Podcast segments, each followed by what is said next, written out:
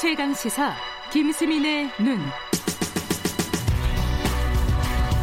네, 김수민의 눈, 김수민 평론가 나와 계십니다. 안녕하세요. 네, 반갑습니다. 오늘 정치 얘기 좀 해보겠습니다. 네, 늘 정치 얘기를 했었죠. 아, 그랬었나요? 많은 분들이 오셔서. 정치의 계절이죠. 예. 뭐, 오늘은 좀, 좀 자유한국당 쪽 얘기 좀, 네. 어, 얘기 여쭤볼게요. 그, 지금, 어, 자객공천이란 말이 나오고 있어요. 자유, 자유한국당 쪽에서. 네네. 이게 무슨 말이에요, 이거는? 자객공천이 처음에 일본에서 유래된 말인데요. 아, 일본에서. 예, 일본에서 거물급 정치인들 지역구에 일부러 정치 신인이나 여성 후보를 공천하는 그런 전략들이 예전에 2005년 일본 총선이나 또 2009년 총선 때 있었고 실제로 좀 이게 어, 주요했던 아? 이력이 있었어요. 음. 예, 그리고 이제 한국에서는 표적 공천이라는 말이 있었죠.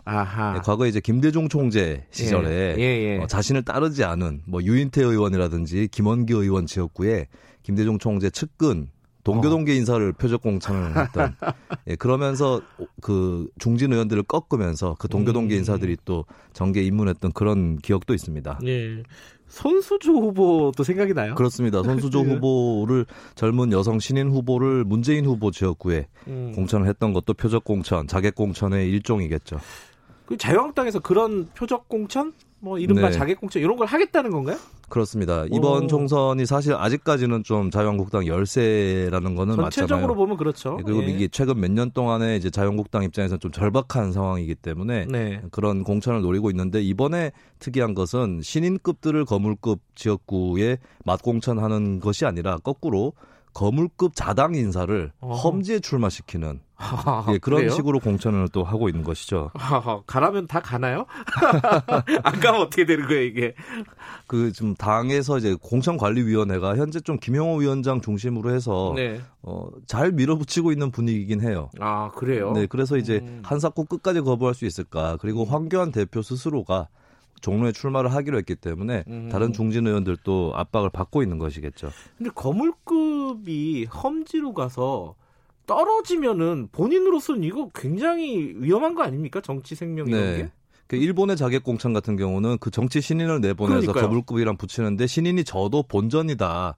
이기면 대박이고 이렇게 그렇죠. 되는 거잖아요. 예, 근데 지금 자유한국당 상황이 워낙에 엄중하고 예. 예. 영남권 바깥은 거의 다 험지라고 봐야 되는 상황이라 아, 험지가 너무 많군요. 예, 그래서 중직급 의원이 떨어진다 해도 뭐 이건 당의 현실이다라고 볼 수밖에 없을 것 같고요. 근데 예. 거꾸로 그 중진급 의원이 비수도 아 수도권 지역에서 예. 승리를 하게 되면은 차기 대선이라든지 당권에서 굉장히 유리한 고지를 점할 수 있는 이 반대급부의 이점도 있는 거겠죠. 음, 그렇군요. 근데 이게 잘 안 되는 게, 안 되는 것처럼 보이는 게, 네. 뭐 대표적으로 뭐 홍준표 어, 전 대표 같은 경우에, 딴데 험지 나가라 그래도 안 가잖아요, 지금. 예, 뭐 이게. 어떻게 되는 거예요, 지금? 지금 이제 경남의 겉 그 밀양 뭐 하만 이쪽이 포함되어 있는 어 창녕 의령 밀양 창녕 의령 하만 이쪽이 이제 자기 복잡하네. 고향이다. 예, 예. 라고 해서 출마를 하려고 했는데 이 지역은 경남 지역구이기도 하고 농어촌이 많기 때문에 네. 자유한국당 전통적 강세 지역이에요. 음흠. 그래서 수도권으로 자꾸 당에서 끌어내려고 하고 있는 거죠. 홍준표 전 네. 대표를. 그래서 예. 원래 대구에도 출마한다 이런 얘기까지 했는데 한 번 더 본인으로서 양보해서 경남까지 간 것 같아요. 예. 근데 한 번 더 이제 타협안을 제시를 한 게 그렇다면 김두관 의원이 출마하는 아하. 양산 을 지역에 나가겠다라고 음. 하는 타협안을 홍준표 전 대표가 어제 또 제시를 했습니다. 경남 내 험지다 라고 하는 주장이겠죠. 김두관 의원과 붙으니까 험지, 험지로 볼 수도 있겠네요. 어, 어떻게 봅니까? 상대적으로는 힘든 지역이라고 볼 수 있겠고 그리고 예. 나를 자객 공천 시켜 줘 라고 얘기를 한 셈이 되긴 했습니다.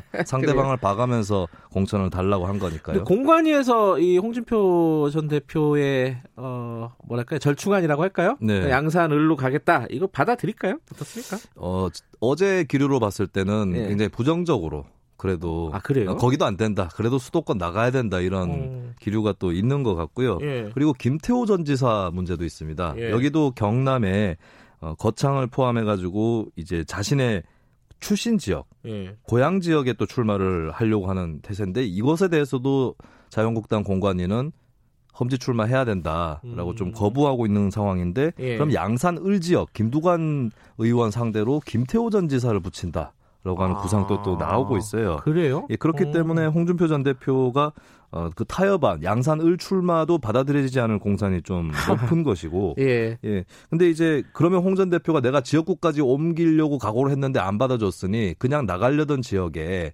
밀양 지역에 무소속으로 나가겠다.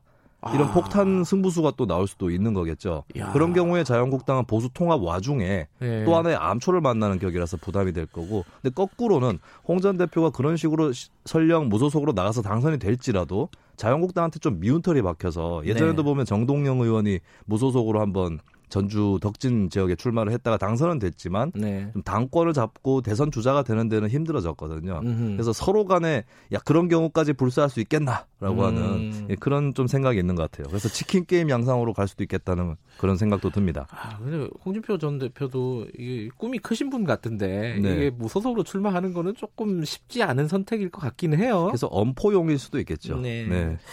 그 어, 김태호, 어, 홍준표 이게 어떻게 되는지가 아마 자유한국당의 공천을 네. 어, 바라보는 성공 성패를 가르는 어떤 시금석이 되겠다 이렇게 보이네요. 네, 그죠? 오늘 중으로 그게 결정이 될 수도 있겠고요. 아 그래요? 네, 하긴 시간이 얼마 안 남았어요, 그죠? 그렇습니다. 예. 다른 후보들도 좀 얘기해 볼게요. 그 네. 제일 좀 어, 화제가 되는 후보 중에 하나가 자유한국당 쪽에서는 태용호 북한 대사 전 북한 대사예요. 그렇습니다. 이분은 지역구에 나가겠다는 거죠? 네.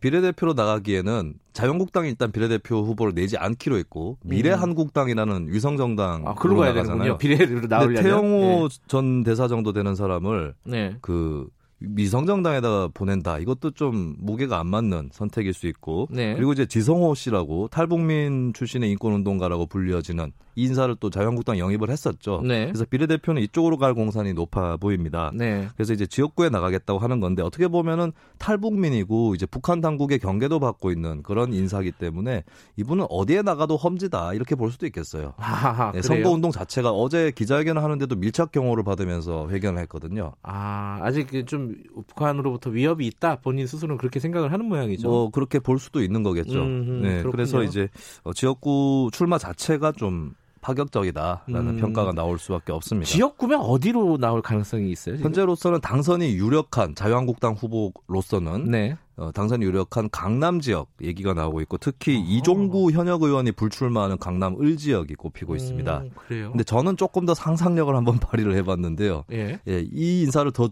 크게 쓸 수 있는 방안도 있을 수 있다. 예를 들면? 이것도 표적 공천인데 태용호 전 공사 같은 경우는 이제 대북 유화 정책에 대해서 아주 비판적이잖아요. 그렇죠. 그다음 현 정부의 대북 정책 코드를 상징하는 인사 지역구에다가 아, 출마시키는 방안도 있을 수 있겠죠. 어디 이건 어디, 자유한국당에서 나온 얘기는 아닙니다만 예컨대 어디가 있을까요? 예를 들면은 이제 당장에 예전에 통일운동 경력이 있고 현 정부 여당의 원내대표이고 또 마침 어, 상임위도 외교통일위원회로 예. 있는 이인영 의원 네, 예, 구로 갑지 역구에 낼 수도 있고 뭐 이런 아. 경우일 수도 있지 않을까 물론 이것은 어, 태전 공사가 자기가 어, 당선 가능성을 양보해 가면서까지 당에 헌신할 수 있는가 네. 이 부분이 또 관건으로 달려 있겠습니다.